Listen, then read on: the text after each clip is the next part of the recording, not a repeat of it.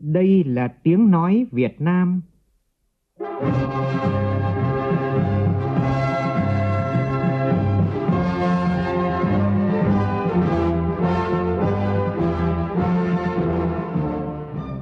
là tiếng nói Việt Nam, phát thanh từ Hà Nội, thủ đô nước Cộng hòa xã hội chủ nghĩa Việt Nam.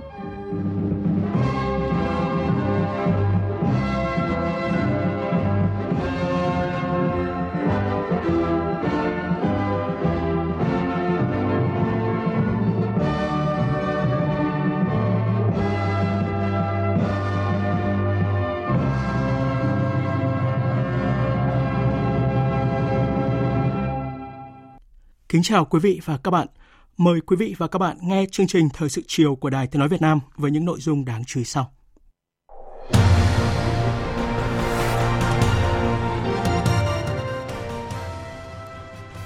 Khai mạc trọng thể kỳ họp thứ 9 Quốc hội khóa 14. Vì ảnh hưởng của dịch COVID-19, Thủ tướng Nguyễn Xuân Phúc đề nghị Quốc hội cân nhắc chưa tăng lương cơ sở và lương hưu từ ngày 1 tháng 7 tới để có thêm nguồn lực cho các mục tiêu cấp bách. Vào chiều nay, Quốc hội thảo luận trực tuyến về việc phê chuẩn hiệp định thương mại tự do giữa Việt Nam và Liên minh châu Âu và việc phê chuẩn hiệp định bảo hộ đầu tư giữa Việt Nam và Liên minh châu Âu. Ủy ban nhân dân tỉnh Thanh Hóa yêu cầu ra soát lại các hộ nghèo và cận nghèo. Trước thực tế, nhiều hộ cận nghèo vẫn có nhà 3 tầng và ô tô gây bức xúc dư luận. Viện Kiểm sát Quân chủng Hải quân đánh giá ông Nguyễn Văn Hiến, nguyên Thứ trưởng Bộ Quốc phòng, nguyên Tư lệnh Quân chủng Hải quân phạm tội với lỗi vô ý, không có động cơ mục đích nên đề nghị mức án từ 3 năm đến 4 năm tù, thấp hơn một nửa so với khung truy tố. Trong khi đó, tòa phúc thẩm giữ nguyên mức án sơ thẩm vụ VN Pharma nhập khẩu thuốc chữa ung thư giả. Trong phần tin thế giới, Palestine tuyên bố sẽ rút khỏi tất cả các thỏa thuận đã ký với Israel và Mỹ sau khi Israel thông báo sắp nhập những vùng lãnh thổ mà nước này đang chiếm đóng trái phép tại bờ Tây. Còn Hàn Quốc có thể sẽ bãi bỏ lệnh cấm vận đối với Triều Tiên đã đạt được từ năm 2010.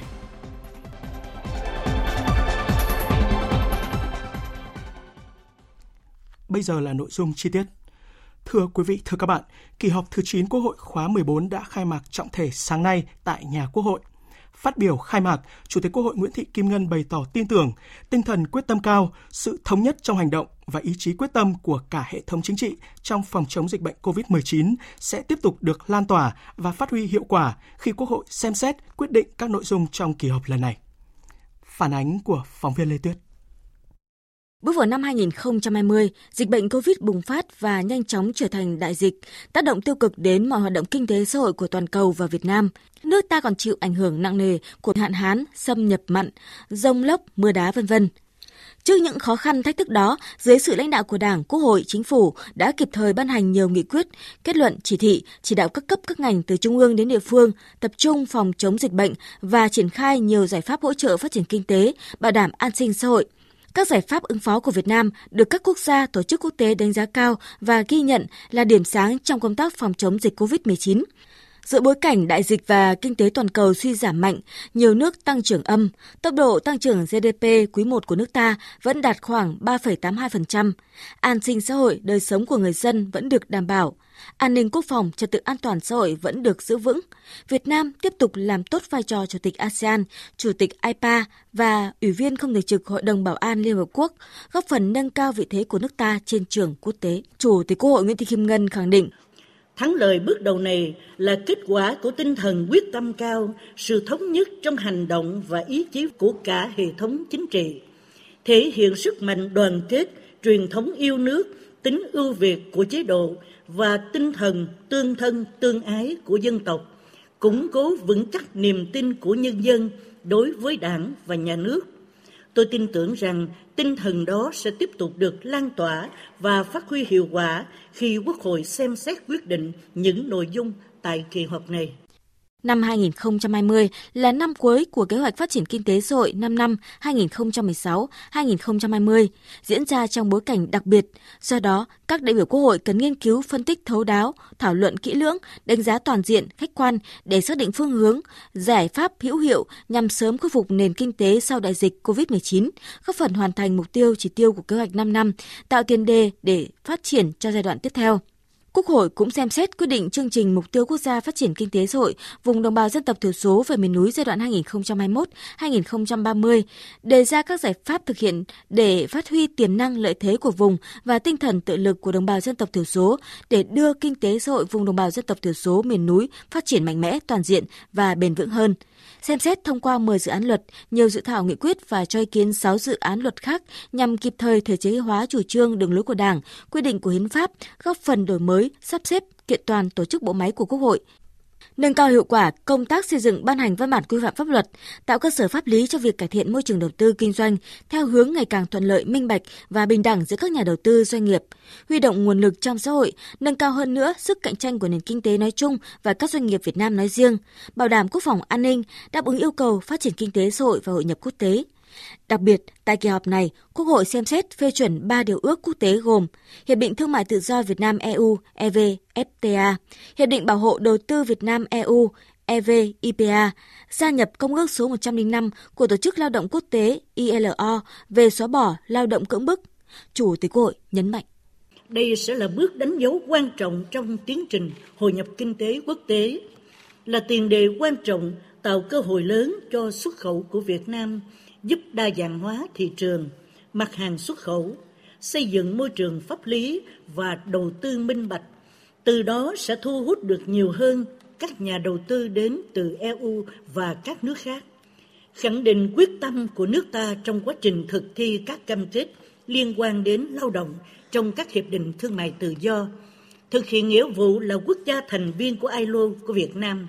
Việc phê chuẩn các điều ước quốc tế này phù hợp với chủ trương của Đảng, Nhà nước trong quá trình hội nhập quốc tế về kinh tế, lao động và xã hội. Chủ tịch Quốc hội cho biết, tại kỳ họp này, trong bối cảnh cả hệ thống chính trị, nhất là chính phủ các bộ ngành đang tập trung tối đa cho công tác phòng chống dịch, khôi phục sản xuất kinh doanh, thay vì chất vấn trực tiếp tại phiên họp toàn thể như thông lệ, các đại biểu Quốc hội sẽ gửi chất vấn bằng văn bản đến các thành viên chính phủ, các trưởng ngành về những vấn đề mà cử tri và nhân dân quan tâm. Các văn bản chất vấn và trả lời chất vấn sẽ được tổng hợp để báo cáo Quốc hội. Hình thức họp trực tuyến là mới mẻ, thể hiện sự linh hoạt, tận dụng tối đa lợi thế ứng dụng những thành tựu của khoa học công nghệ hiện đại trong hoạt động của Quốc hội, song vẫn bảo đảm duy trì không khí dân chủ, công khai của kỳ họp Quốc hội theo đúng quy định của pháp luật. Và kỳ họp thứ 9 là một kỳ họp đặc biệt ghi dấu sự đổi mới, tinh thần đoàn kết, quyết tâm, tạo động lực để đất nước và nhân dân ta vượt qua khó khăn, tiếp tục tiến bước. Với tinh thần đó, tôi xin tuyên bố khai mạc kỳ họp thứ 9 Quốc hội khóa 14. Sau phát biểu khai mạc của Chủ tịch Quốc hội Nguyễn Thị Kim Ngân, Thủ tướng Nguyễn Xuân Phúc đã trình bày trước Quốc hội báo cáo về phòng chống dịch bệnh COVID-19 và những nhiệm vụ giải pháp trọng tâm để phục hồi phát triển kinh tế xã hội. Phản ánh của phóng viên Vũ Dũng. Thủ tướng Nguyễn Xuân Phúc cho biết, dịch COVID-19 khiến thế giới biến động lớn chưa từng có trong nhiều thập kỷ qua, với khoảng 330.000 người tử vong. Việc phòng chống đại dịch này là chưa có tiền lệ. Ở nước ta, Tổng Bí thư Chủ tịch nước Nguyễn Phú Trọng đã ra lời kêu gọi đồng bào, đồng chí, chiến sĩ cả nước và kiều bào ta ở nước ngoài chung sức đồng lòng, nỗ lực vượt bậc trong công tác phòng chống dịch bệnh. Bộ Chính trị, Ban Bí thư, Ủy ban Thường vụ Quốc hội, Chính phủ, Thủ tướng Chính phủ đã lãnh đạo, chỉ đạo thường xuyên, quyết liệt ban hành nhiều nghị quyết, chỉ thị, công điện, chỉ đạo các cấp, các ngành tập trung triển khai các biện pháp ứng phó kịp thời, ngăn chặn dịch bệnh lây lan những ngày trước trong Tết Nguyên đán và trong thời gian vừa qua. Thường trực Chính phủ đã họp hai lần mỗi tuần để chỉ đạo công tác phòng chống dịch. Đã hơn một tháng qua, Việt Nam chưa có ca nhiễm mới trong cộng đồng, không có ca tử vong. Việt Nam là một trong bốn quốc gia đầu tiên phân lập nuôi cấy thành công virus SARS-CoV-2, sản xuất thành công bộ kit xét nghiệm COVID-19 trong thời gian ngắn.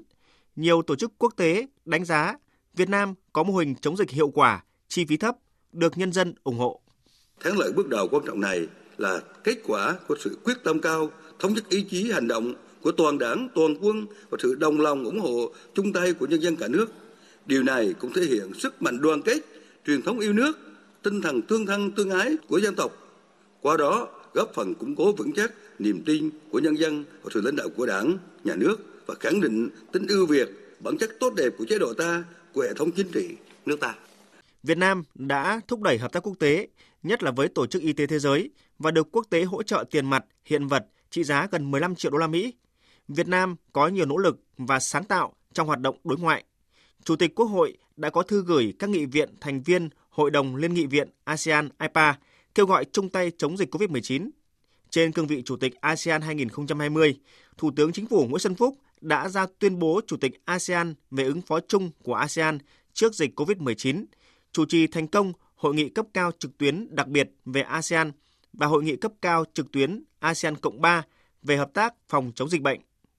Cùng với tham gia nhiều hội nghị quốc tế, Thủ tướng Nguyễn Xuân Phúc đã điện đàm trao đổi với 12 nguyên thủ quốc gia, người đứng đầu chính phủ các nước, chia sẻ những quan điểm, kinh nghiệm trong phòng chống dịch. Nước ta cũng hỗ trợ khẩu trang, vật tư, thiết bị y tế cho 19 nước, được bạn bè quốc tế trân trọng, đánh giá cao. Qua đó góp phần thúc đẩy dòng thương mại xuất khẩu vật tư y tế với trị giá hàng trăm triệu đô la Mỹ. Trên cơ sở rút ra nhiều kinh nghiệm quan trọng trong phòng chống dịch, Thủ tướng Nguyễn Xuân Phúc nêu nhiệm vụ thời gian tới. Kiểm soát chặt chẽ các nguồn bệnh xâm nhập từ bên ngoài, tiếp tục thực hiện cách ly tất cả những người nhập cảnh vào Việt Nam và người bị nhiễm bệnh, phát hiện sớm trường hợp nghi nhiễm tại cộng đồng để cách ly, xử lý triệt để, tránh lây lan, tăng cường ứng dụng công nghệ thông tin phục vụ công tác phòng chống dịch bệnh. Đẩy nhanh việc nghiên cứu, phát triển vaccine phòng dịch, các phương pháp xét nghiệm, chẩn đoán, điều trị, tăng cường năng lực của hệ thống y tế để sẵn sàng đáp ứng trong trường hợp dịch COVID-19 bùng phát cũng như các dịch bệnh khác có thể xảy ra trong tương lai. Nghiên cứu xây dựng chiến lược phòng chống dịch bệnh, bảo đảm hiệu quả y tế và bền vững về kinh tế, thực hiện mục tiêu kép vừa phát triển kinh tế xã hội, vừa phòng chống dịch, bảo đảm an toàn cho hoạt động sản xuất kinh doanh và các hoạt động xã hội.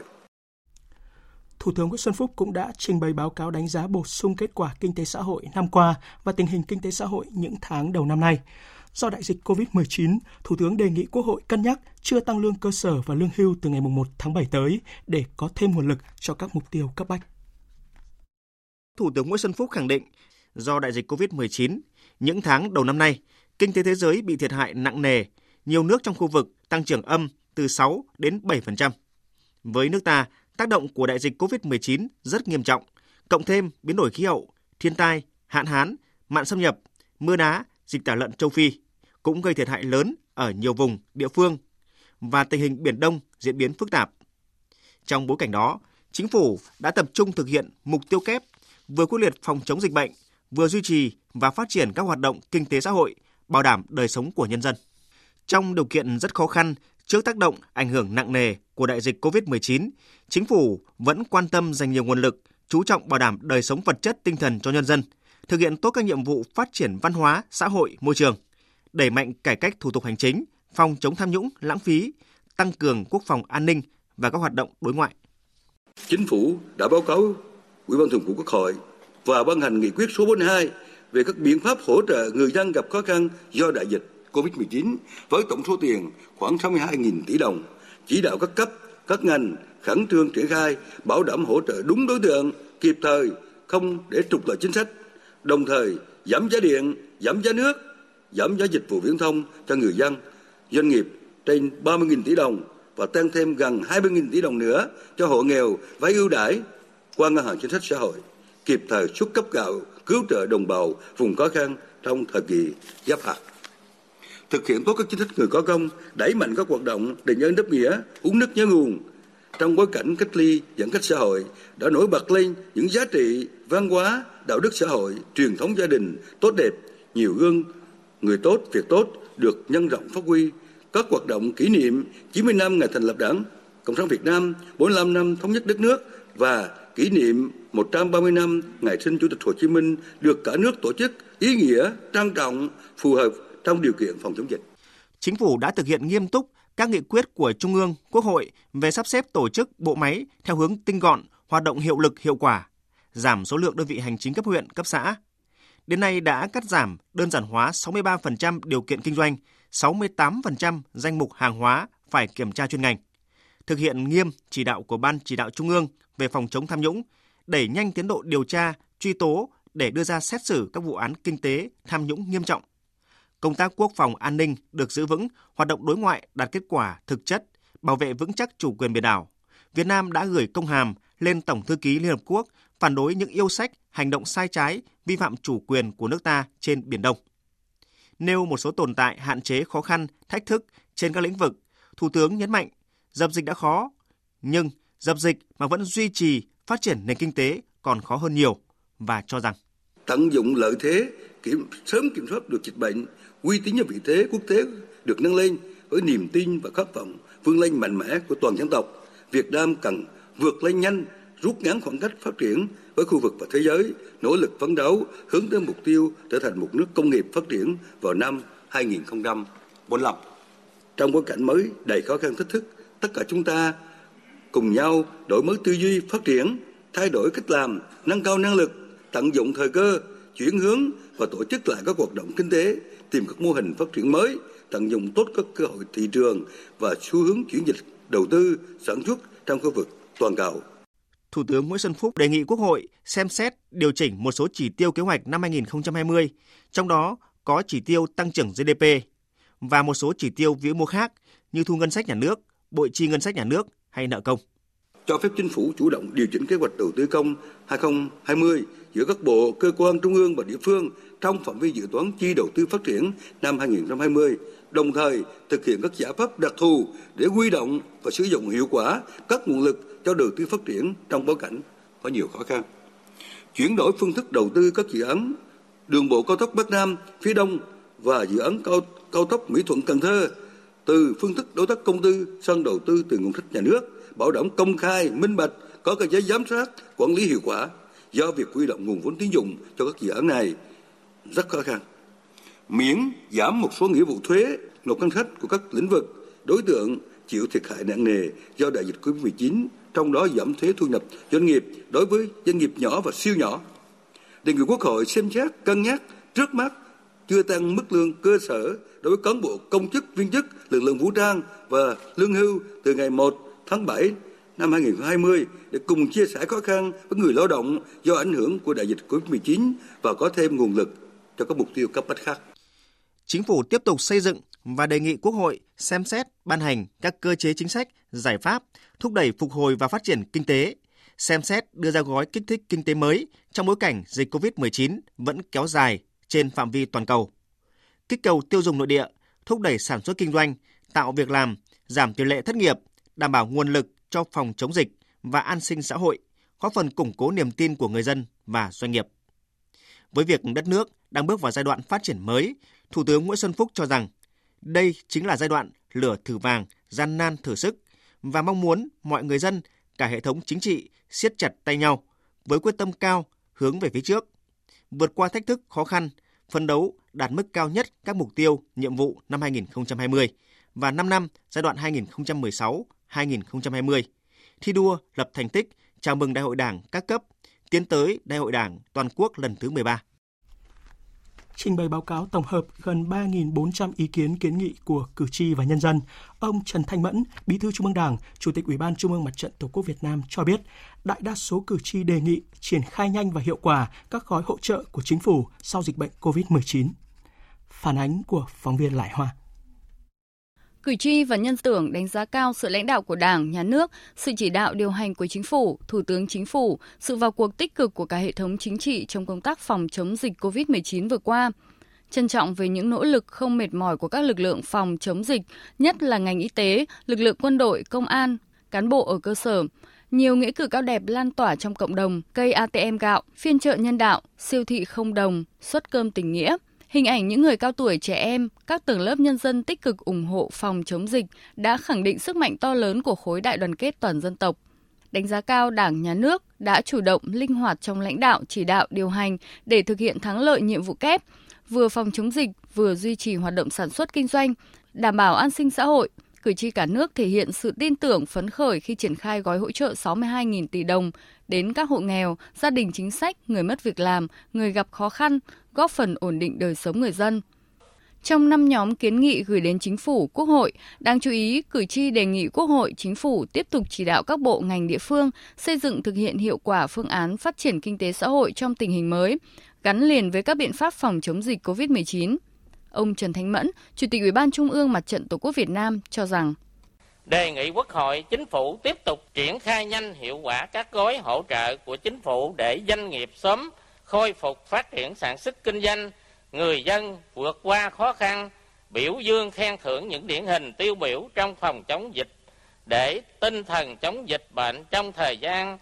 vừa qua được tiếp tục phát huy trong ổn định phát triển kinh tế xã hội, nhân lên tinh thần yêu nước, lòng tự hào, tự tôn dân tộc, sức mạnh, đại đoàn kết toàn dân tộc vì sự phát triển bền vững của đất nước. Cử tri và nhân dân quan tâm nhiều đến nội dung văn kiện và công tác nhân sự, đặc biệt là bài phát biểu của Tổng Bí thư, Chủ tịch nước Nguyễn Phú Trọng về công tác chuẩn bị nhân sự Đại hội 13 của Đảng ghi nhận sự lãnh đạo chỉ đạo sát sao của Đảng, Nhà nước trong công tác cán bộ, sắp xếp tổ chức bộ máy tinh gọn, hiệu lực, hiệu quả, đẩy mạnh phân công, phân cấp, công khai tiêu chuẩn, quy trình chống chạy chức chạy quyền. Mong muốn Đảng, Nhà nước đẩy mạnh hơn nữa ứng dụng công nghệ thông tin, cắt giảm thủ tục hành chính, khắc phục những biểu hiện hình thức, lợi ích nhóm, lỗ hổng trong đấu thầu, mua sắm, sử dụng tài sản công. Báo cáo kết quả giám sát việc giải quyết kiến nghị của cử tri gửi đến kỳ họp thứ 8 Quốc hội khóa 14, trưởng ban dân nguyện Nguyễn Thanh Hải cho rằng, mặc dù các cơ quan đã rất tích cực trong giải quyết các kiến nghị của cử tri, nhưng đến nay còn hàng trăm kiến nghị đang trong quá trình giải quyết. Đây là những kiến nghị cần có thời gian nghiên cứu hoặc cần có nguồn lực. Cần các bộ ngành chủ động nỗ lực hơn nữa trong thời gian tới để giải quyết các kiến nghị này. Các kiến nghị này có liên quan tới việc sửa đổi một số các văn bản quy phạm pháp luật, tới việc nâng cấp sửa chữa xây mới một số tuyến đường giao thông tại một số tỉnh như Quảng Nam, Bình Dương, Quảng Ninh, Hòa Bình, liên quan tới việc thanh tra kiểm tra xử lý vi phạm một số vấn đề như vệ sinh an toàn thực phẩm, buôn lậu, tham nhũng lãng phí, đạo đức công vụ, ô nhiễm môi trường. Vào cuối phiên họp sáng nay, được sự ủy nhiệm của Chủ tịch nước, Phó Chủ tịch nước Đặng Thị Ngọc Thịnh đã trình bày tờ trình của Chủ tịch nước về việc đề nghị Quốc hội phê chuẩn Hiệp định Thương mại Tự do giữa nước ta và Liên minh châu Âu và tờ trình của Chủ tịch nước về việc đề nghị Quốc hội phê chuẩn Hiệp định Bảo hộ Đầu tư giữa nước ta và Liên minh châu Âu và các nước thành viên. Phản ánh của phóng viên Nguyên Nhung. Hiệp định Thương mại Tự do giữa nước ta và Liên minh châu Âu EVFTA có 6 lĩnh vực tác động đến Việt Nam – trong đó, vấn đề chính trị, an ninh quốc gia và chiến lược đối ngoại. Ở góc độ song phương, EVFTA thể hiện quyết tâm mạnh mẽ của cả hai bên trong việc thúc đẩy quan hệ song phương, góp phần đưa quan hệ giữa Việt Nam và EU phát triển sâu rộng và thực chất hơn. Việc ký kết và phê chuẩn EVFTA là phù hợp với chính sách đối ngoại đa phương hóa, đa dạng hóa và các chủ trương của Việt Nam trong việc đưa quan hệ với các đối tác lớn, trong đó có EU đi vào chiều sâu. Đan xen lợi ích chiến lược, góp phần giữ vững môi trường hòa bình, nâng cao vị thế của nước ta, đồng thời tranh thủ sự ủng hộ của EU cho việc thực hiện các mục tiêu kinh tế xã hội, chính trị đối ngoại của Việt Nam hiện nay. Về các tác động về kinh tế, Phó Chủ tịch nước Đặng Thị Ngọc Thịnh nêu rõ. Theo báo cáo của chính phủ, thương mại hai chiều và đầu tư từ EU vào Việt Nam sau khi EVFTA có hiệu lực được tự, được dự báo sẽ tăng trưởng ở mức khá đóng góp tích cực vào tăng trưởng kinh tế, giải quyết việc làm cho người lao động, riêng thu ngân sách nhà nước có thể sẽ được cải thiện và tăng trung hạn, dài hạn. Bên cạnh các tác động chung tới nền kinh tế, hiệp định có các tác động khác nhau đối với các ngành do mức độ mở cửa, lợi thế cạnh tranh, năng lực từng ngành là khác nhau. Ngoài ra, tác động gián tiếp thông qua sức ép cải cách thể chế cũng sẽ mang lại những ảnh hưởng tích cực tới nền kinh tế. EVFTA dự kiến giúp tăng thêm khoảng 160.000 việc làm một năm, tập trung vào những ngành thâm dụng lao động và có tốc độ xuất khẩu cao sang thị trường EU. Tờ trình cũng cho biết EVFTA sẽ tác động mạnh mẽ, tích cực, tạo ra nhiều cơ hội lớn, nhưng cũng sẽ có thách thức đối với các ngành thủy sản, dệt may, da dày, điện tử, máy vi tính, máy móc phụ tùng, dược phẩm, dịch vụ tài chính, ngân hàng, logistics. Trên cơ sở đề nghị của chính phủ, tờ trình của Chủ tịch nước đề nghị Quốc hội xem xét quyết định phê duyệt toàn văn hiệp định EVFTA tại kỳ họp Quốc hội này. Cũng trong sáng nay, Quốc hội đã nghe tờ trình của Chủ tịch nước về việc đề nghị Quốc hội phê chuẩn hiệp định bảo hộ đầu tư giữa Việt Nam và Liên minh châu Âu và các nước thành viên Liên minh châu Âu EVIPA. Tờ trình nêu rõ ba tác động của hiệp định đối với Việt Nam. Về chính trị an ninh quốc gia và đối ngoại, hiệp định quy định một số nguyên tắc nhằm đảm bảo để Việt Nam phát triển quan hệ với EU trên tinh thần tôn trọng độc lập, chủ quyền, toàn vẹn lãnh thổ và đoàn kết dân tộc, phù hợp với những mục tiêu đã được các bên thỏa thuận theo Hiệp định Hợp tác và Đối tác Toàn diện Việt Nam-EU. Cùng với hiệp định EVFTA, hiệp định này sẽ tiếp tục khẳng định vai trò và vị thế địa chính trị của Việt Nam trong khu vực Đông Nam Á cũng như châu Á Thái Bình Dương, góp phần nâng cao vị thế của Việt Nam trong khối ASEAN, khu vực cũng như trên trường quốc tế. Việc thực hiện các cam kết theo quy định EVIPA sẽ là động lực thúc đẩy Việt Nam tiếp tục hoàn thiện thể chế, chính sách nhằm cải thiện môi trường đầu tư kinh doanh theo hướng ngày càng thuận lợi, bình đẳng, an toàn, minh bạch và thân thiện hơn đối với nhà đầu tư thuộc mọi thành phần kinh tế.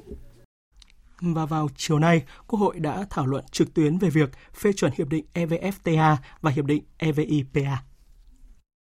Tại phiên thảo luận, các đại biểu Quốc hội bày tỏ cần thiết sớm phê chuẩn hiệp định EVFTA và EVIPA và trân trọng ghi nhận những nỗ lực của đoàn đàm phán chính phủ, các bộ ngành hữu quan đã làm việc trong suốt 8 năm qua để đạt thỏa thuận với EU về hai hiệp định này.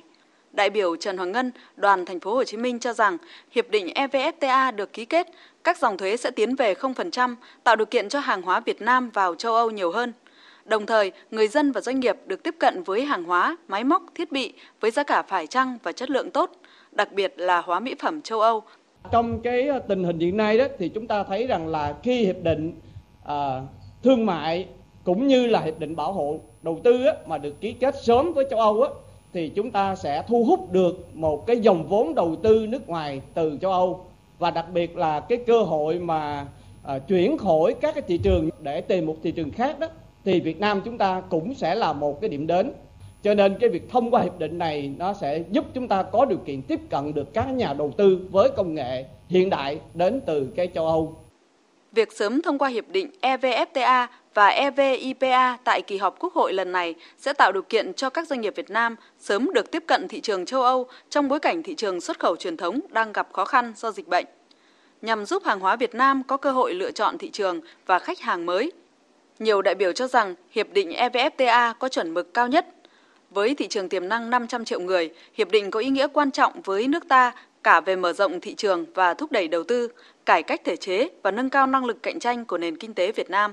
nhất là trong bối cảnh dịch Covid hiện nay. Đại biểu Vũ Tiến Lộc, đoàn Thái Bình nêu ý kiến. Việc ờ, phê chuẩn cái hiệp định này trong bối cảnh hiện nay khi chúng ta vượt vừa vượt ra khỏi Covid và đang trong cái quá trình tái khởi động nền kinh tế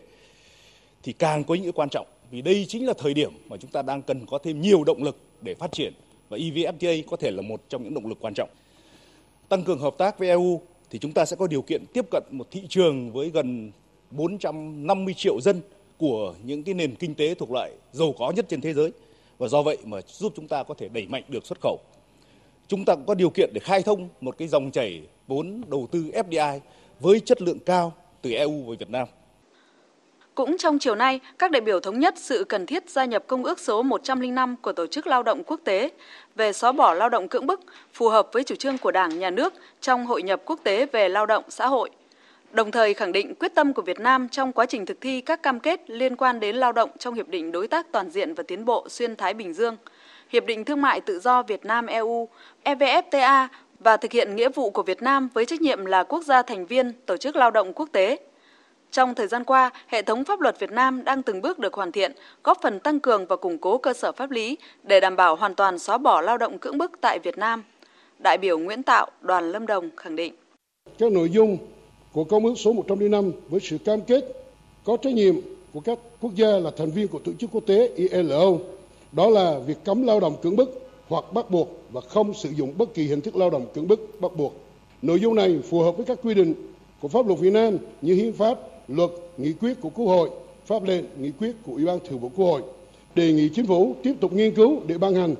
các quy phạm pháp luật hướng dẫn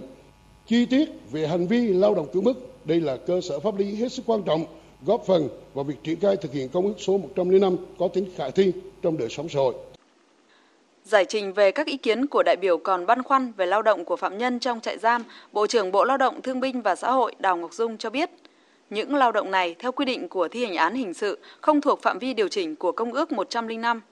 Đây là vấn đề của Công ước 29. Theo Công ước 29, lao động phạm nhân ấy, lại được coi là trường hợp ngoại lệ, không phải là lao động cưỡng bức. Cụ thể, phạm nhân là những người có quyết định thi hành án của tòa án. Cái thứ hai là việc lao động của phạm nhân trong trại giam được thực hiện theo quy định luật thi hành án hình sự. Cái thứ ba, họ không bị chuyển nhượng hoặc bị áp đặt dưới quyền sử dụng của tư nhân thì hầu hết các nước người ta cũng có lao động phạm nhân. Thế và nếu như lao động phạm nhân mà có yếu tố thương mại thì lại phải có thỏa thuận, có hợp đồng lao động, có thỏa thuận lao động và người lao động đó, người phạm nhân đó được hưởng một phần cái thành quả. Theo chương trình vào ngày mai, Quốc hội sẽ nghe tờ trình dự án luật người lao động Việt Nam đi làm việc ở nước ngoài theo hợp đồng sửa đổi, thảo luận trực tuyến về một số nội dung còn ý kiến khác nhau của dự án luật sửa đổi bổ sung một số điều của luật giám định tư pháp và dự án luật doanh nghiệp sửa đổi.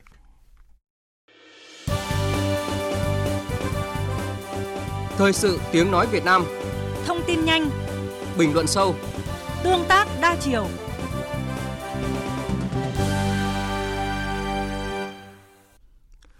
Hôm nay nước ta bước sang ngày thứ 34 không có ca mắc mới COVID-19 trong cộng đồng. 184 trong tổng số 324 ca dương tính với virus SARS-CoV-2 được ghi nhận ở nước ta đã được cách ly ngay sau khi nhập cảnh. Nước ta đã điều trị khỏi cho 324 ca mắc COVID-19, chiếm 82%. Chưa có trường hợp nào tử vong vì dịch bệnh nguy hiểm này. Trường hợp ca bệnh nặng là bệnh nhân thứ 91 đã có 5 lần liên tiếp kết quả xét nghiệm âm tính với virus SARS-CoV-2, tức là 11 ngày liên tục âm tính và đã ngừng dẫn lưu màng phổi. Tuy nhiên vẫn đang đợi kết quả nuôi cấy virus bất hoạt của bệnh nhân. Hiện phổi của bệnh nhân này tương đối cải thiện, giảm đông đặc, tỷ lệ còn gần 80% so với trước đó là 90%. Còn 60 trường hợp dương tính với virus SARS-CoV-2 đang tiếp tục được điều trị tại các cơ sở y tế. Hôm nay, máy bay của hãng hàng không quốc gia Việt Nam Vietnam Airlines cất cánh từ thủ đô New Delhi của Ấn Độ đã đưa 339 công dân Việt Nam và người nước ngoài đã hạ cánh ở cảng hàng không quốc tế Cần Thơ. Phóng viên Phạm Hải thông tin.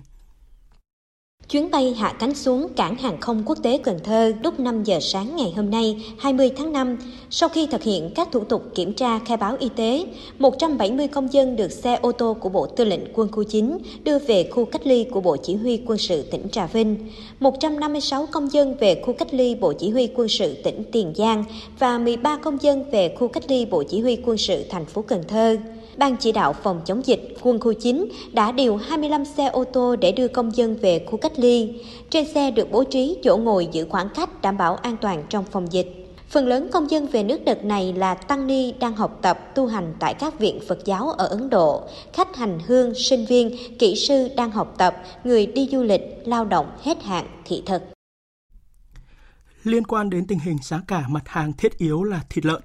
giá lợn hơi ở các tỉnh Đông Nam Bộ hôm nay đã lên mức 100.000 đồng một kg, khiến sức mua ở các chợ truyền thống tại thành phố Hồ Chí Minh giảm mạnh. Tin của phóng viên Lệ Hằng. Theo nhiều tiểu thương, giá thịt heo ở chợ truyền thống tăng thêm từ 10 đến 20 ngàn đồng một ký. Cụ thể thịt ba rọi giá từ 190 đến 230 ngàn đồng một ký, thịt đùi 160 ngàn đồng một ký. Giá heo tăng cao khiến sức mua giảm. Anh Nguyễn Văn Tuấn bán thịt heo ở chợ Bà Chiểu, quận Bình Thạnh cho biết những ngày trước anh bán 80 kg một ngày, thì giờ chỉ bán được một nửa số đó. Heo giờ rất cao mà rất là khó mua. Giờ người dân không còn heo nữa, mua đặt trong công ty. Tôi mua heo CB qua thương lái bây giờ đang là giá 100, mà còn không có heo. Giá heo cao bán gặp nhiều khó khăn. Heo cao thì người ta chuyển ăn cá ăn tôm, ăn thịt hạn chế lại. Ông Nguyễn Kim Đón, Phó Chủ tịch Hiệp hội chăn nuôi tỉnh Đồng Nai cho rằng đây là lúc cao điểm đàn heo thiếu hụt do ảnh hưởng dịch tả heo châu Phi hồi cuối năm ngoái. Thị trường cái nguồn cung đang rất là khan hiếm. Hiện nay á, nó đang là cao điểm của đợt. Người ta không phối giống hoặc là bị dịch tả châu Phi. Cho nên hôm nay á, là 7-8 tháng sau cái nguồn cung của thị trường nó bị cạn kiệt đi. Đòi hỏi phải một thời gian nữa. Khi tái đàn thành công thị trường nó mới ổn định lại. Thì hy vọng là giá heo nó sẽ bình ổn về câu chuyện xin cho hộ nghèo và cận nghèo tại tỉnh Thanh Hóa gây xôn xao dư luận. Thưa quý vị, thưa các bạn, trước việc tại xã Quảng Nham, huyện Quảng Sương của tỉnh Thanh Hóa có nhiều hộ gia đình tại địa phương thực tế có cuộc sống khá giả nhưng vẫn được xác nhận là hộ cận nghèo, còn những hộ khó khăn thì lại không được vào danh sách hộ cận nghèo. Phóng viên Sĩ Đức đã về địa phương tìm hiểu và nhận thấy có tình trạng xin cho hộ nghèo và hộ cận nghèo tại đây. Theo tìm hiểu của phóng viên, Ủy ban nhân dân xã Quảng Nham huyện Quảng Sương có 26 hộ cận nghèo nhưng có kinh tế khá giả. Tất cả những hộ này đã không nhận tiền hỗ trợ do ảnh hưởng COVID-19 từ chính phủ. Cụ thể hộ ông Bùi Anh Ngọt đang xây nhà 3 tầng có giá trị tiền tỷ. Hộ anh Bùi Văn Kiên có nhà 2 tầng, nội thất khang trang. Hộ gia đình anh Đinh Văn Tài chủ một tàu cá đánh bắt xa bờ gần 1 tỷ và có nhà máy bằng, có xe SH để đi, nhưng vẫn thuộc hộ cận nghèo của địa phương. Lý giải về việc này, nhiều gia đình cho biết mong muốn vào hộ cận nghèo để được hỗ trợ mua bảo hiểm y tế, hưởng chế độ vay vốn của ngân hàng chính sách. Trần Thị Ánh, một hộ cận nghèo nhưng có tài sản lớn khẳng định, gia đình không khó khăn nhưng xin vào hộ cận nghèo là để được ưu đãi vay vốn ngân hàng làm ăn. Vì vậy khi chính phủ hỗ trợ tiền ảnh hưởng COVID-19, gia đình không nhận tiền. Cái cận nghèo nên là em nói ý là trong thôn là ý em cũng hỏi ý kiến là ví dụ như là trong cận nghèo nhưng mà người ngân hàng ngân nhận người ta có hỗ trợ vay vốn lãi suất thấp đó thì bọn em thì cũng muốn hỗ trợ vậy thôi. Còn ngoài ra thì dụ như mà biểu là để ủng hộ mà mà cho chúng em mà tiền mà ví dụ như là của người nghèo đó thì thật sự là chúng em cũng cũng nói chung là vẫn đủ điều kiện. Nhưng mà có tội là chúng em xuống nghèo với với số tiền lớn đó, thì muốn vay ngân hàng không phải vay ngoài. Ý là chúng em muốn vay vay ngân hàng để cho nó hộ được hỗ trợ lãi suất rẻ hơn thôi. Thì cái lãi suất rẻ thì cho chúng em bớt khỏe bớt đi. Điều đáng nói là cũng tại xã Quảng Nham có rất nhiều gia đình có hoàn cảnh khó khăn thực sự nhưng lại không được bình xét vào hộ nghèo hộ cận nghèo như gia đình bà Lê Thị Thúy, Vũ Đại Thảo, Trần Văn Hải, Trần Thị Thanh. Gia đình bà Trần Thị Thúy 55 tuổi, có 5 nhân khẩu. Kinh tế gia đình phụ thuộc vào nghề đi biển của chồng và công việc bán hàng rau quả ở chợ của bà Thúy. Vừa rồi thì do dịch Covid-19 bà Thúy phải nghỉ buôn bán, sau đó chồng bà mất, con trai út thì bị tai nạn giao thông nằm một chỗ. Cuộc sống thực sự rất khó khăn. Bố ốm lâu mấy năm nay rồi, rồi bây giờ bố mới mất, vừa xong. Thì này con này được trăm ngày thì mới được hai ngày thì con bị tai nạn. Nói chung ra thì bầu các, biểu các ông nữa thì à, cái người giàu có thì người ta lại cũng được cái xóa đói giảm nghèo, người ta được cận nghèo. Mà mình khổ sửa thì chả thấy có một tí tỷ gì cả. Nhà mình thì ngày ngày trước bố thì đang còn sống thì được cái cận nghèo. Thời gian sau thì chả có nữa. Thì không có không có tiền hỗ trợ thì hôm nay các ông nước vào thì các ông nước nói là gia đình nhà cô thì không được mà có cháu thì đi là đi chở cá chở mắm rồi thất nghiệp các ông nước này này cho được một hộ cho mình cho một khẩu Ông Trần Xuân Lờ, Phó Chủ tịch phụ trách Ủy ban nhân dân xã Quảng Nham thừa nhận, việc bình xét hộ nghèo, hộ cận nghèo của địa phương còn rất nhiều bất cập.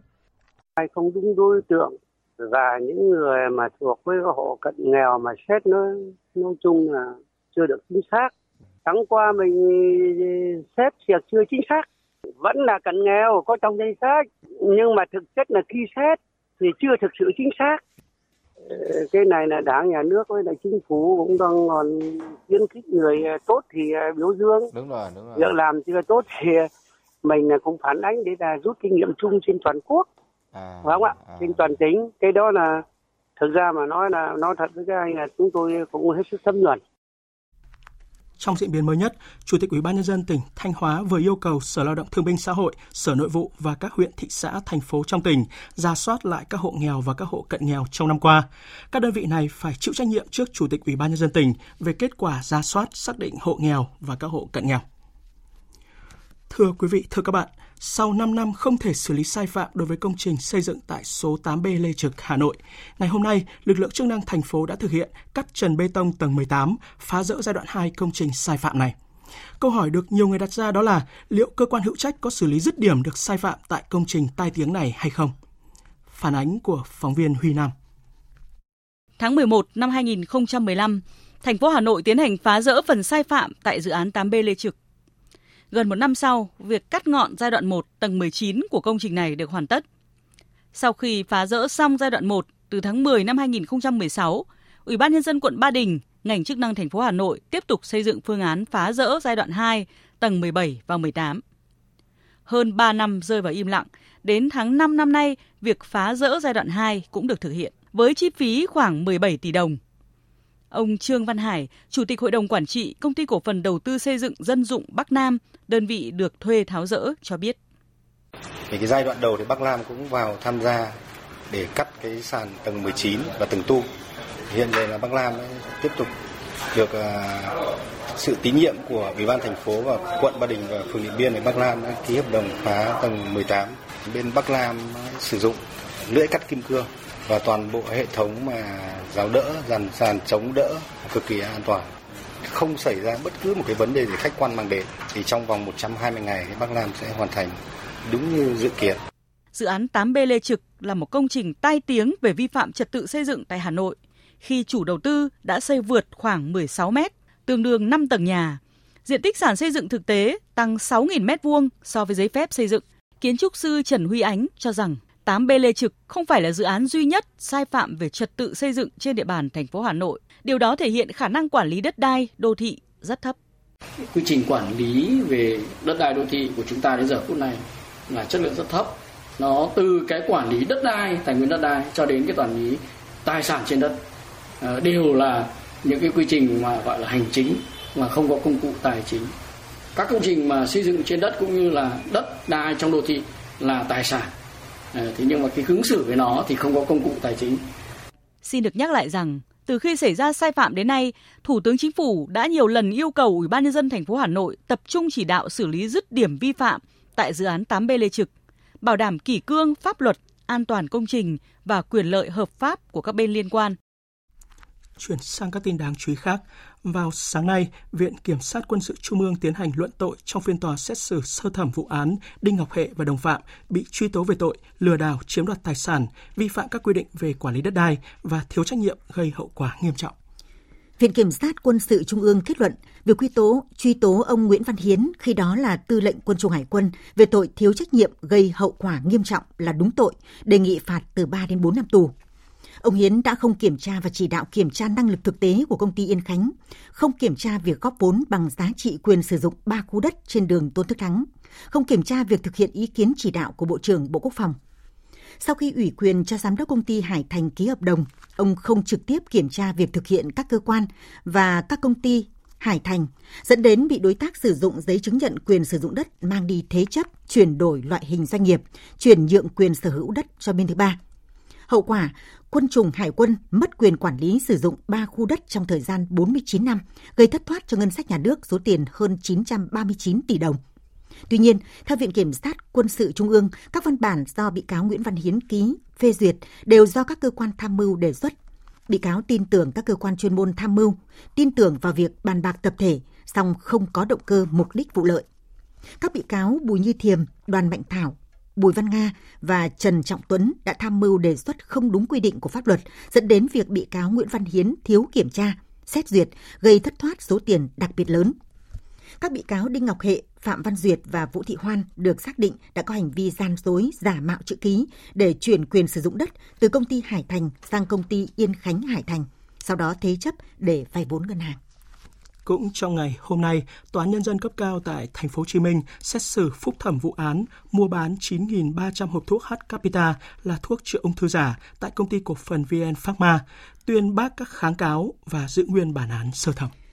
Trước đó tại phiên tòa sơ thẩm, Tòa án nhân dân thành phố Hồ Chí Minh tuyên phạt hai bị cáo chủ mưu trong vụ án là Nguyễn Minh Hùng mức án 17 năm tù và Võ Mạnh Cường mức án 20 năm tù cùng về tội buôn bán hàng giả là thuốc chữa bệnh theo điều 157 Bộ luật hình sự năm 1999.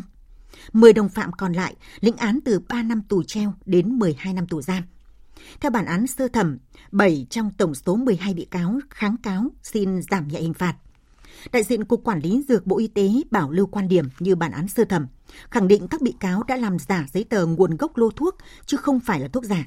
Còn đại diện Viện Kiểm sát Nhân dân cấp cao tại Thành phố Hồ Chí Minh khẳng định các bị cáo bị truy tố xét xử đúng người đúng tội, đề nghị bác kháng cáo giữ nguyên bản án sơ thẩm. Hội đồng xét xử phúc thẩm nhận định hành vi của các bị cáo là nguy hiểm cho xã hội. Vai trò trách nhiệm của từng bị cáo đã được Hội đồng xét xử sơ thẩm xác định rõ, đúng người, đúng tội. Dù áp dụng các tình tiết giảm nhẹ mới được cung cấp trong quá trình xét xử phúc thẩm, Hội đồng xét xử vẫn cho rằng mức án sơ thẩm đã tuyên là phù hợp. Hội đồng xét xử tuyên bác kháng cáo giữ nguyên bản án sơ thẩm. Thưa quý vị, thưa các bạn, những ngày này, người dân ở nhiều nơi vẫn tiếp tục đổ xô đi mua bảo hiểm xe máy khi cảnh sát giao thông đang trong đợt gia quân được phép dừng phương tiện để kiểm tra mà không cần phát hiện lỗi ban đầu. Theo ghi nhận của phóng viên Thủy Tiên thì đa số người mua bảo hiểm xe máy chỉ nhằm đối phó với lực lượng chức năng chứ không thực sự quan tâm tìm hiểu trách nhiệm cũng như là quyền lợi của việc mua bảo hiểm xe máy bắt buộc. Vài ngày nay, nhiều chủ phương tiện xe máy đã đổ xô ra cây xăng hoặc biêu điện, thậm chí là ven đường để mua bảo hiểm xe máy. Lý do được đưa ra là vì sợ sẽ bị phạt khi không có loại giấy tờ này nếu bị lực lượng chức năng kiểm tra. Thật ra là tiện trên đường về thì mình tiện thì mình mua thôi, không có thời gian để mà ngồi tìm hiểu xem là ở chỗ nào tin cậy hay không tin cậy với cả giá nó không chênh nhau là bao nhiêu cả.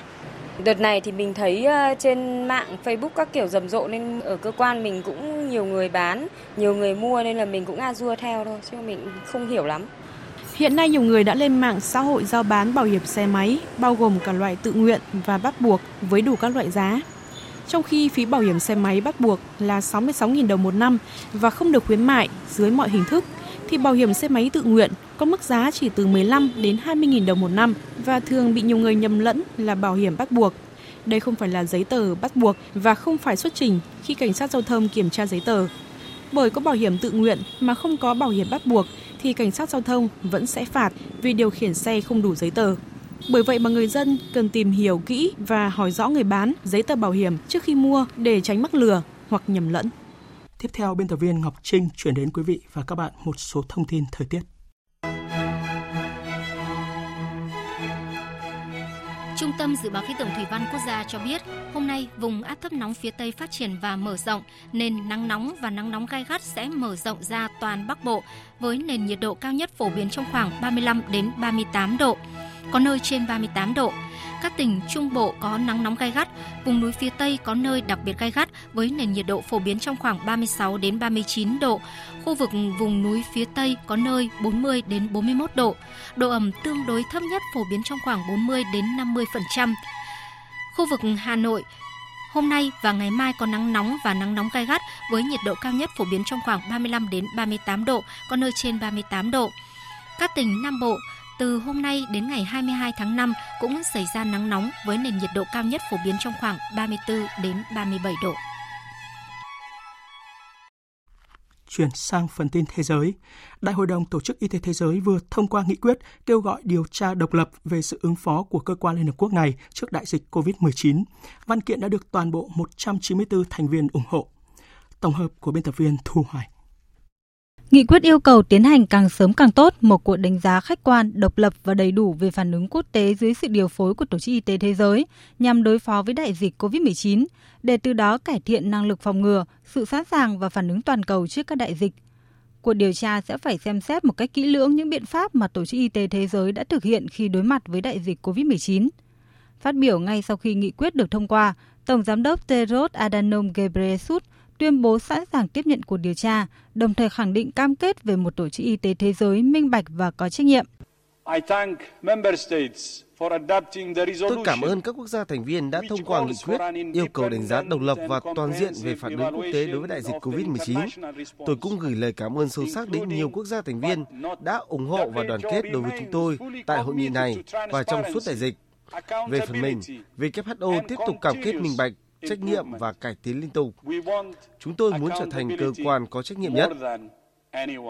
Trong khi Trung Quốc tiếp tục khẳng định sự ủng hộ với Tổ chức Y tế Thế giới, chỉ trích chính quyền Mỹ tìm cách chối bỏ các nghĩa vụ đối với Tổ chức Y tế Thế giới cũng như phủ nhận nỗ lực của Trung Quốc trong cuộc chiến chống COVID-19, thì Mỹ lại kêu gọi một cơ quan y tế Liên Hợp Quốc minh bạch và đáng tin cậy hơn. Tổng thống Mỹ Donald Trump nhấn mạnh.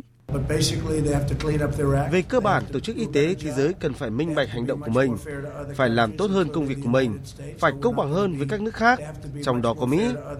Chúng tôi sẽ không có sự liên quan nào với họ nữa và sẽ làm theo cách của riêng mình.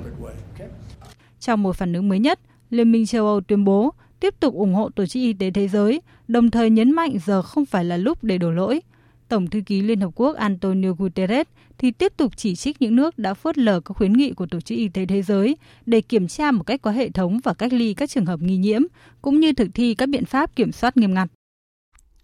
Lệnh cấm vận kinh tế của Hàn Quốc đối với Triều Tiên được thực hiện từ năm 2010, trên thực tế tồn tại nhưng hữu danh vô thực. Điều này cho thấy khả năng Hàn Quốc có thể sẽ bãi bỏ lệnh cấm vận này. Tin của phóng viên Bùi Hùng theo dõi khu vực Đông Bắc Á. Người phát ngôn Bộ Thống nhất Hàn Quốc, ông Yo Sang-ki, trong buổi họp báo thường kỳ hôm nay 20 tháng 5 cho biết lệnh cấm vận này đã không còn nhiều hiệu lực khi hai nước đang xúc tiến nhiều hoạt động giao lưu hợp tác. Hàn Quốc xác định rằng tới đây sẽ tiếp tục nỗ lực mở rộng quan hệ với Triều Tiên, cấu trúc nên một nền hòa bình thực chất trên bán đảo Triều Tiên. Ngày 26 tháng 3 năm 2010, tuần dương hạm Chenan của Hàn Quốc đã bị đánh chìm ở ngoài khơi thuộc vùng biển phía tây bán đảo Hàn Quốc khi gặp nạn, trên tàu có 104 thủy thủ, trong đó 46 thủy thủ đã hy sinh. Sau đó, nhóm điều tra có sự tham gia của các chuyên gia nước ngoài đã nhận định tuần dương hạm Chenan đã bị ngư lôi của Triều Tiên đánh chìm. Theo đó, Seoul đã đưa ra lệnh cấm vận đối với Triều Tiên ngày 24 tháng 5 năm 2010. Đây là một biện pháp cấm vận hết sức mạnh mẽ, cắt đứt toàn diện mối quan hệ Hàn Quốc-Triều Tiên. Nội dung chính của lệnh trừng phạt này chủ yếu là ngăn chặn các hoạt động giao thương liên triều, cấm đầu tư mới vào Triều Tiên, hoãn lại các dự án hỗ trợ, ngừng tất cả các hoạt động hỗ trợ nhân đạo với nước này. Con đường hòa bình Trung Đông đang càng trở nên chắc chờ khi Tổng thống Palestine vừa tuyên bố sẽ rút khỏi tất cả các thỏa thuận đã ký với Israel và Mỹ. Tổng thống Palestine Mahmoud Abbas hôm qua tuyên bố Chúng tôi đã thông báo cho các bên quốc tế có liên quan, bao gồm cả chính phủ Mỹ và Israel, rằng chúng tôi sẽ không khoanh tay đứng nhìn nếu Israel tuyên bố xác nhập bất kỳ phần đất nào của chúng tôi. Chúng tôi sẽ xem xét việc hủy bỏ toàn bộ các thỏa thuận đã ký với Israel và Mỹ.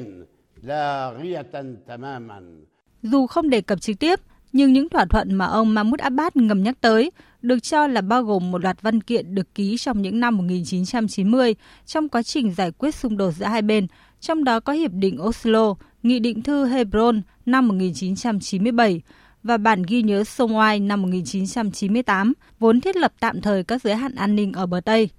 Trong một phản ứng mới nhất về ý định của Israel, Liên minh châu Âu hôm qua cảnh báo sẽ bác bỏ mọi quyết định đơn phương dẫn tới việc sát nhập những vùng lãnh thổ mà nước này chiếm đóng trái phép của Palestine.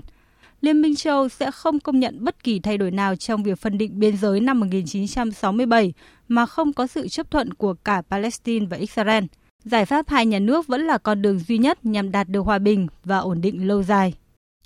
Tiếp theo là trang tin thể thao.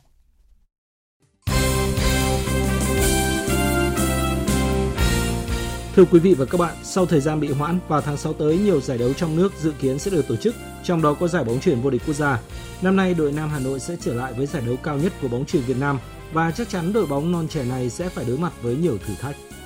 Là tân binh của giải vô địch quốc gia, câu lạc bộ bóng chuyền Nam Hà Nội gần như là đội bóng non trẻ nhất với các cầu thủ hầu hết chỉ ngoài ở độ tuổi 20.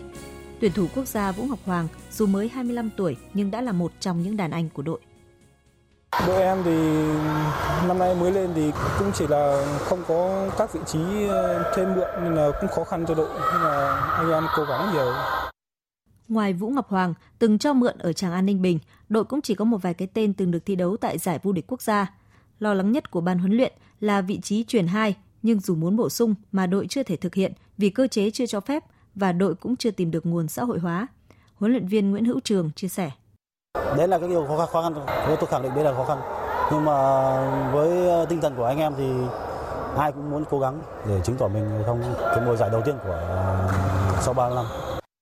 Năm nay, đội bóng truyền Nam Hà Nội cùng bảng với Tràng An Ninh Bình, Thành phố Hồ Chí Minh, Vĩnh Long và Thể Công đều là những đối thủ mạnh. Cả đội vì thế giờ chỉ còn biết nỗ lực tập luyện hết sức và chiến đấu bằng tinh thần đoàn kết.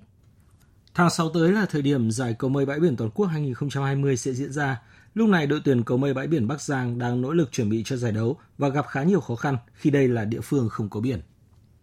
Chưa đầy một tháng nữa, giải vô địch cầu mây bãi biển toàn quốc sẽ được diễn ra. Thế nhưng cho tới lúc này, đội cầu mây nữ Bắc Giang vẫn là đội duy nhất chưa được tập trên mặt sân cát. Kế hoạch xây dựng sân chưa biết bao giờ mới được triển khai, nên cô trò huấn luyện viên Hoàng Thị Ngọc Lan đành phải tự hài lòng với các bài tập trong nhà. Huấn luyện viên Hoàng Thị Ngọc Lan cho biết. Với điều kiện nó không có biển, nên do vậy là à, khi mà chúng tôi tham gia cái giải này từ trước đến giờ là rất là nhiều khó khăn. Thế ra cát là các bạn không có thời gian để làm quen là một nắng gió cát và vận động viên chúng tôi hiện nay là rất là trẻ. Đấy, trẻ thì để tiếp cận với bộ môn ờ, cầu mây bãi biển là một điều là nó rất là khó. Tay đua 20 tuổi của đội 620 Châu Thới Vĩnh Long là Võ Thanh An đã tạo nên cú sốc tại chặng 2 giải đua xe đạp Cúp truyền hình Thành phố Hồ Chí Minh 2020 diễn ra vào sáng nay khi một mình một ngựa về đích. Võ Thanh An hoàn tất quãng đường từ thành phố Vinh, tỉnh Nghệ An đi thành phố Đồng Hới, tỉnh Quảng Bình dài 199 km với thành tích 5 giờ 17 phút 55 giây. Chiến thắng này không chỉ mang về 15 điểm trên bảng xếp hạng áo xanh mà còn giúp anh xé luôn áo vàng từ Nguyễn Tấn Hoài của Dược Domesco Đồng Tháp và chiếc áo trắng dành cho các tay đua trẻ xuất sắc. Dự kiến diễn ra vào tháng 3 vừa qua, nhưng do tình hình dịch bệnh COVID-19 vẫn còn diễn ra phức tạp, nên giải Techcombank Hà Nội Marathon chính thức được lùi thời gian tổ chức sang quý 1 năm 2021. Liên đoàn bóng đá châu Á AFC vừa trước kế hoạch tổ chức vòng chung kết Futsal châu Á 2020 tại Turkmenistan vào tháng 8 tới. Hiện tại, đội tuyển Futsal Việt Nam đang nằm ở bảng A cùng chủ nhà Turkmenistan, Tajikistan và Oman. Dự báo thời tiết Bắc Bộ và khu vực Hà Nội có mây, đêm có mưa rào và rông vài nơi, ngày nắng nóng và nắng nóng gai gắt, có nơi đặc biệt gai gắt. Riêng vùng núi, chiều tối có mưa rào và rông rải rác, gió đông nam cấp 2, cấp 3. Trong cơn rông có khả năng xảy ra lốc, xét, mưa đá và gió giật mạnh, nhiệt độ từ 26 đến 39 độ. Riêng Quảng Ninh, Hải Phòng, nhiệt độ từ 33 đến 35 độ. Các tỉnh từ Thanh Hóa đến Thừa Thiên Huế có mây, chiều tối và đêm có mưa rào và rông vài nơi, ngày nắng nóng, gai gắt, đặc biệt gai gắt gió Tây Nam cấp 2, cấp 3. Trong cơn rông có khả năng xảy ra lốc, xét, mưa đá và gió giật mạnh, nhiệt độ từ 26 đến 40 độ, vùng núi có nơi trên 40 độ. Các tỉnh ven biển từ Đà Nẵng đến Bình Thuận có mây, chiều tối và đêm có mưa rào và rông vài nơi, ngày nắng nóng. Riêng phía Bắc có nắng nóng gai gắt và đặc biệt gai gắt, gió Tây Nam cấp 2, cấp 3. Trong cơn rông có khả năng xảy ra lốc, xét và gió giật mạnh, nhiệt độ từ 26 đến 39 độ, có nơi trên 39 độ. Tây Nguyên và Nam Bộ có mây, chiều tối và đêm có mưa rào và rông vài nơi, ngày nắng, có nơi có nắng nóng, gió Tây Nam cấp 2, cấp 3. Trong cơn rông có khả năng xảy ra lốc, xét và gió giật mạnh, nhiệt độ từ 25 đến 36 độ. Tiếp theo là dự báo thời tiết biển. Vịnh Bắc Bộ có mưa vài nơi, tầm nhìn xa trên 10 km, gió Nam đến Tây Nam cấp 4, cấp 5. Vùng biển từ Quảng Trị đến Quảng Ngãi không mưa, tầm nhìn xa trên 10 km, gió Tây Nam cấp 3, cấp 4 vùng biển từ Bình Định đến Ninh Thuận, vùng biển từ Bình Thuận đến Cà Mau, vùng biển từ Cà Mau đến Kiên Giang có mưa rào, rải rác và có nơi có rông. Trong cơn rông có khả năng xảy ra lốc xoáy và gió giật mạnh. Tầm nhìn xa trên 10 km, giảm xuống từ 4 đến 10 km trong mưa, gió Tây Nam cấp 3, cấp 4 khu vực Biển Đông, khu vực quần đảo Hoàng Sa thuộc thành phố Đà Nẵng, Trường Sa tỉnh Khánh Hòa và Vịnh Thái Lan có mưa rào rải rác và có nơi có rông. Trong cơn rông có khả năng xảy ra lốc xoáy và gió giật mạnh. Tầm nhìn xa trên 10 km, giảm xuống từ 4 đến 10 km trong mưa, gió Tây Nam cấp 3, cấp 4. Tới đây chúng tôi kết thúc chương trình Thời sự chiều nay. Chương trình do các biên tập viên Hải quân Đức Hưng và Thu Hòa thực hiện với sự tham gia của phát thanh viên Minh Nguyệt, kỹ thuật viên Thu Hiền, chịu trách nhiệm nội dung Nguyễn Vũ Duy. Cảm ơn quý vị và các bạn đã quan tâm theo dõi.